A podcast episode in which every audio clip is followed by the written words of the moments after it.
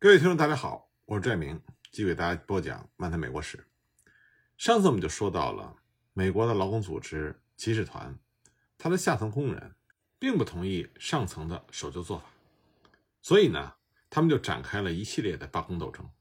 仅在1885年，骑士团会员们所进行的罢工就达到了196次。那么这些罢工呢，就证明了骑士团上层守旧政策的破产，也扩大了骑士团的影响。大批的产业工人就涌入了骑士团，骑士团的人数从1885年的11万人猛增到了1886年的72万人，这是骑士团的鼎盛时期。那么，骑士团的迅速发展也让他陷入到了自我矛盾的境地。这种矛盾呢，表现在两个方面：一是骑士团的下层要求改变原有政策和组织形式的离心倾向更加的加强；二是以行业为基础的全国性工会的兴起。这就吸引着骑士团的下层群众，骑士团就开始面临着内部和外部的两种冲突，尤其是骑士团和行业工会的冲突更为严重。骑士团呢一直想以合作制来取代雇佣劳动制，而工会则把提高工资、缩短工时、改善工作条件作为斗争的目标。尽管工会的这种宗旨也没有脱离改良主义的轨道，但是工会它注重的。是实际经济利益的改良主义，和骑士团的乌托邦式的合作运动更具有吸引力。在不同的宗旨之下，这两者的组织形式也截然不同。骑士团的主体组织是按照地域，而是由不同行业组成的混合大会，主要服务于政治目的；而行业工人呢，却有利于工人的罢工斗争和集体谈判，更适合于当时工人运动的直接需要。骑士团的基层组织有很多是行业性的。容易接受行业工会的组织形式，所以呢，骑士团的内部分歧就与各行业工会争夺工人群众的斗争交织在了一起。一八八一年，美国与加拿大有组织的行业与劳工联合会成立，其代表有五十九人，来自于骑士团，占代表总数的半数以上。这对骑士团本身的发展就构成了威胁。为了防止下层会员脱离，骑士团在一八八二年做出了决议。鼓励下层组织建立全国性的行业工会，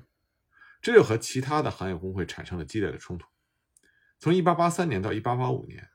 砌砖与石工、印刷、司机、铅管、制鞋、雪茄等行业工会都纷纷的和骑士团发生了纠纷。到了1886年，几乎所有的行业工会都指责骑士团的领导阶层。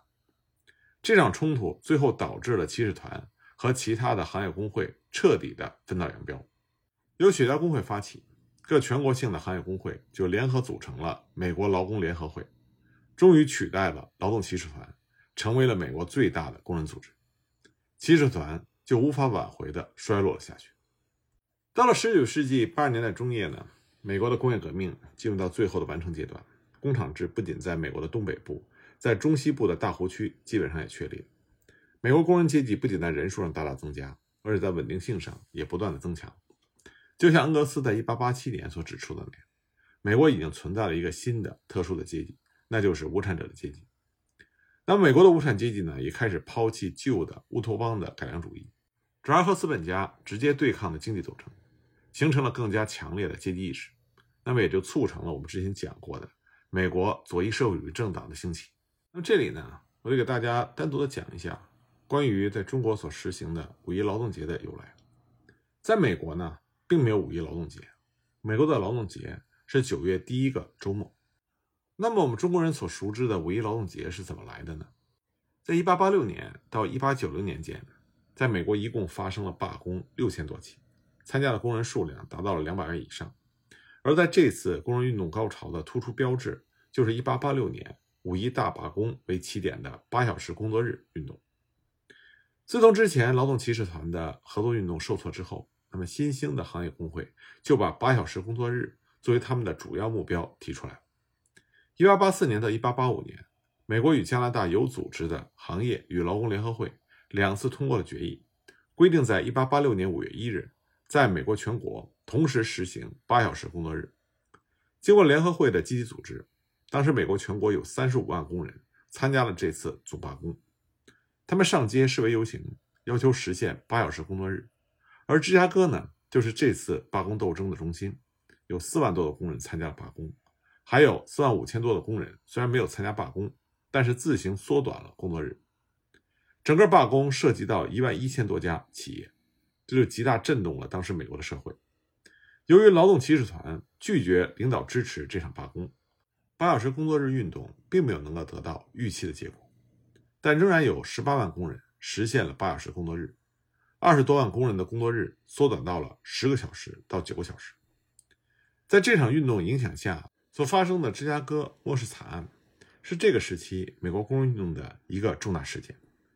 一八八六年五月初，芝加哥麦考密克收割机工厂关闭，一千多个工人被解雇，工人们被迫举行了罢工。五月三日，工人和工贼发生了冲突，警察前来干预，当场打死了四名工人，伤亡多人。第二天晚上，三千多名工人集会于末世，工人领袖奥古斯特·斯皮斯发表了演说，抗议警察的暴行。在集会即将结束的时候，一百八十名警察赶到会场。正在斯皮斯与警方交涉的时候，突然有人向警察投掷炸弹，警察死亡一人，受伤若干。芝加哥警察局立刻就以炸弹案为理由，逮捕了斯皮斯等八名工人领袖。那么，芝加哥和各地的民主人士纷纷签名进行营救，英国和其他欧洲国家的工人也集会声援芝加哥的被捕工人。但是，伊利诺伊州的政府居然将斯皮斯等四人处以死刑。斯皮斯等人在绞刑架上高呼：“让全世界的人民听到美国人民的声音吧！”在他们死后，有几万人送葬。那么，五一大罢工和末世惨案就迅速提高了美国工人阶级的觉悟，也锻炼了美国工人的战斗力。而这些历史事件呢，也对全世界的工人运动产生了深远的影响。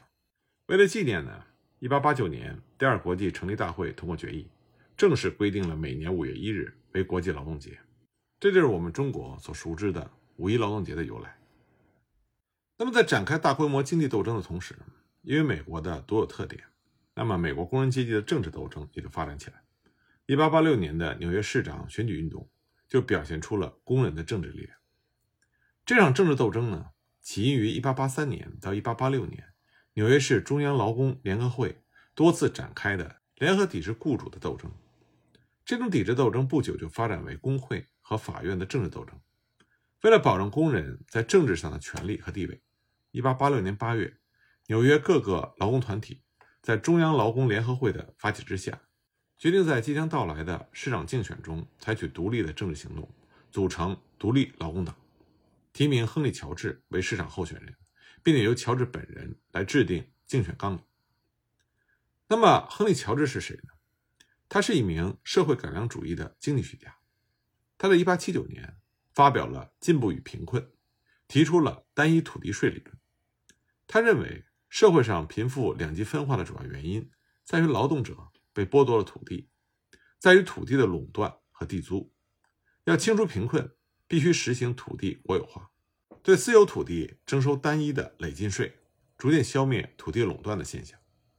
在乔治的竞选纲领里，除了一项有关司法程序的改革条款之外，其他内容。都是在主张单一税。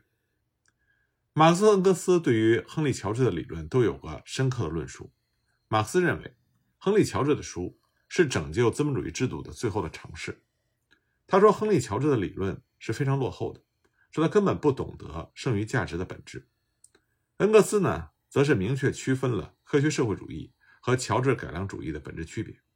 他认为，科学社会主义。是实行整个社会生产体系的全面的变革，而乔治的改良主义是把现在的社会生产方式原封不动地保留下来，只是把土地的分配权调整一下而已。尽管马克思、恩格斯对亨利·乔治的理论都是持批判的态度，但是呢，亨利·乔治他对美国现存秩序的尖锐批判和对工人处境的深刻同情，仍然博得了纽约各工会以及其他工人领袖的支持。有数以万计的工人阅读了他所写的《进步与贫困》，但是由于独立劳工党他缺乏政治竞选经验，而民主党又广泛采取了贿赂的手段，结果呢，最终民主党的候选人当选为纽约市长。不过，亨利·乔治所得到的选票数仍然超过了共和党的候选人，也就是后来的美国总统西奥多·罗斯福。乔治虽然落选了，但这次选举也表现出纽约的工人。敢于和两大党抗争的觉悟和实力。正是因为看到了工人参加政治的威力，所以纽约市立法机构匆匆通过了一系列劳工立法，对劳资关系进行修补和调整。纽约市工人参与政党斗争的经验，也促使其他的重要城市在1886年组成了新的工人政党。1886年呢，是美国工人运动的重大的转折点。旧的乌托邦式的改良主义工人运动开始被产业无产阶级争取政治经济地位和权力的直接斗争所取代。旧的劳动骑士团的纲领和组织形式开始被美国工人所淘汰。他们开始要求有一种更高形式的全国性的工会组织。那么，1886年所成立的美国劳工联合会，简称劳联，也就承担了这个使命。劳联的前身是1881年组成的美国及加拿大有组织的各行业及工会联合会。1886年12月28日，劳工联合会在俄亥俄州的哥伦布城正式成立，有25个工人组织、12个全国性的工会的42名代表出席了成立大会，代表着约15万名工会的会员。劳联成立时候，它的宗旨是要积极建立从地方到全国以至国际性的行业工会。以便能够相互的援助，努力争取通过符合劳动人民利益的全国性的立法。那么劳联的目标呢，是集中于直接经济斗争，以改善工人的地位。在组织原则方面，劳联和之前的骑士团有两个重大的区别：一是会员必须是支持工会的雇佣劳动者，这就让劳联变成了纯粹的工会组织，不像骑士团那样成分繁杂；二是劳联不是按照产业原则。而是按照狭隘的行业原则建立的，这就造成了若干个行业工会并存于一个企业，难以统一行动。劳联组织这两个特点，就说明它具有新旧交替的双重性。一方面呢，表现出雇佣工人阶级已经形成了一个比较稳定的阶级意识；另一方面呢，也反映出熟练技工维护其既得利益的保守意识。这种双重性就影响到了劳联后来的发展趋势。在劳联的成立大会上，塞缪尔·冈波斯被选为执委会主席。冈波斯呢，他在1850年出生于伦敦的一个卷烟工人的家庭，十岁开始当学徒。他比较早的受到了英国工联主义思潮的熏陶。1863年，他移居美国，不久就加入了纽约市的雪茄工人工会。1875年，他当选为雪茄工会的一个基层组织的主席。1877年罢工失败之后，他开始改组工会，他加强了上层工会。对基层组织的管辖权，健全了会费制和储备基金制，这就让会员在遭遇到不测和参加罢工时有了一定的经济保证。那么他的这些举措呢，就稳固了工会组织，使得雪茄工会成为了劳联的核心组织之一。1881年，冈波斯他当选为美加行业与劳工联合会的组织委员会主席，得以在更大范围之内推行雪茄工会的经验。他卓越的组织才能让他在各个工会中都赢得了比较高的威信，所以呢，从1886年起，除了1895年之外，冈波斯终生都在担任劳联主席的职务，一直到他1924年去世。劳联在取代了骑士团成为美国最大的工会组织之后，就采取了一系列的促进工人斗争的新政策。1888年末，劳联决定重新开展八小时工作日运动。1889年，在冈波斯的建议之下。木工工会首先争取八小时工作日。次年五月一日，许多工会以游行、募捐的方式支持木工的斗争。结果是一百三十七个城市的四万多名木工争得到了八小时工作日。但是劳联在对待黑人加入工会这个问题上，自始至终都存在着双重倾向。最初呢，劳联否定了完全排斥黑人入会的做法。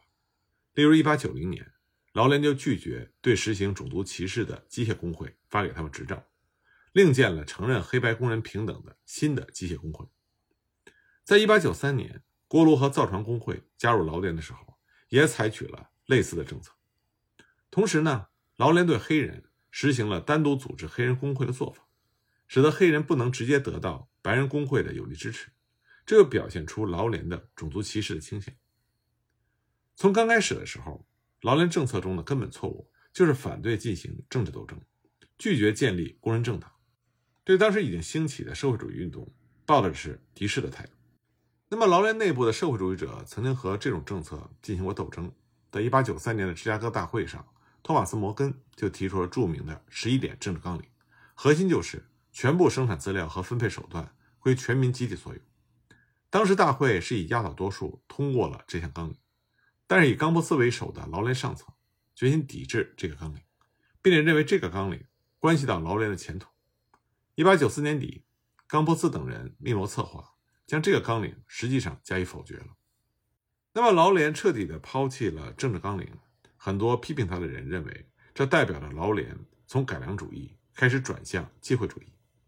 劳联初期的政策的确是起到了一定的积极作用，它致力改善于美国工人的经济状况，通过经济斗争来团结工人，形成了比较有力的全国性的工会组织。但是，劳联它排斥占大多数的非熟练工人，这就让美国的工人阶级队伍陷入到分裂，而且呢，他拒绝政治斗争。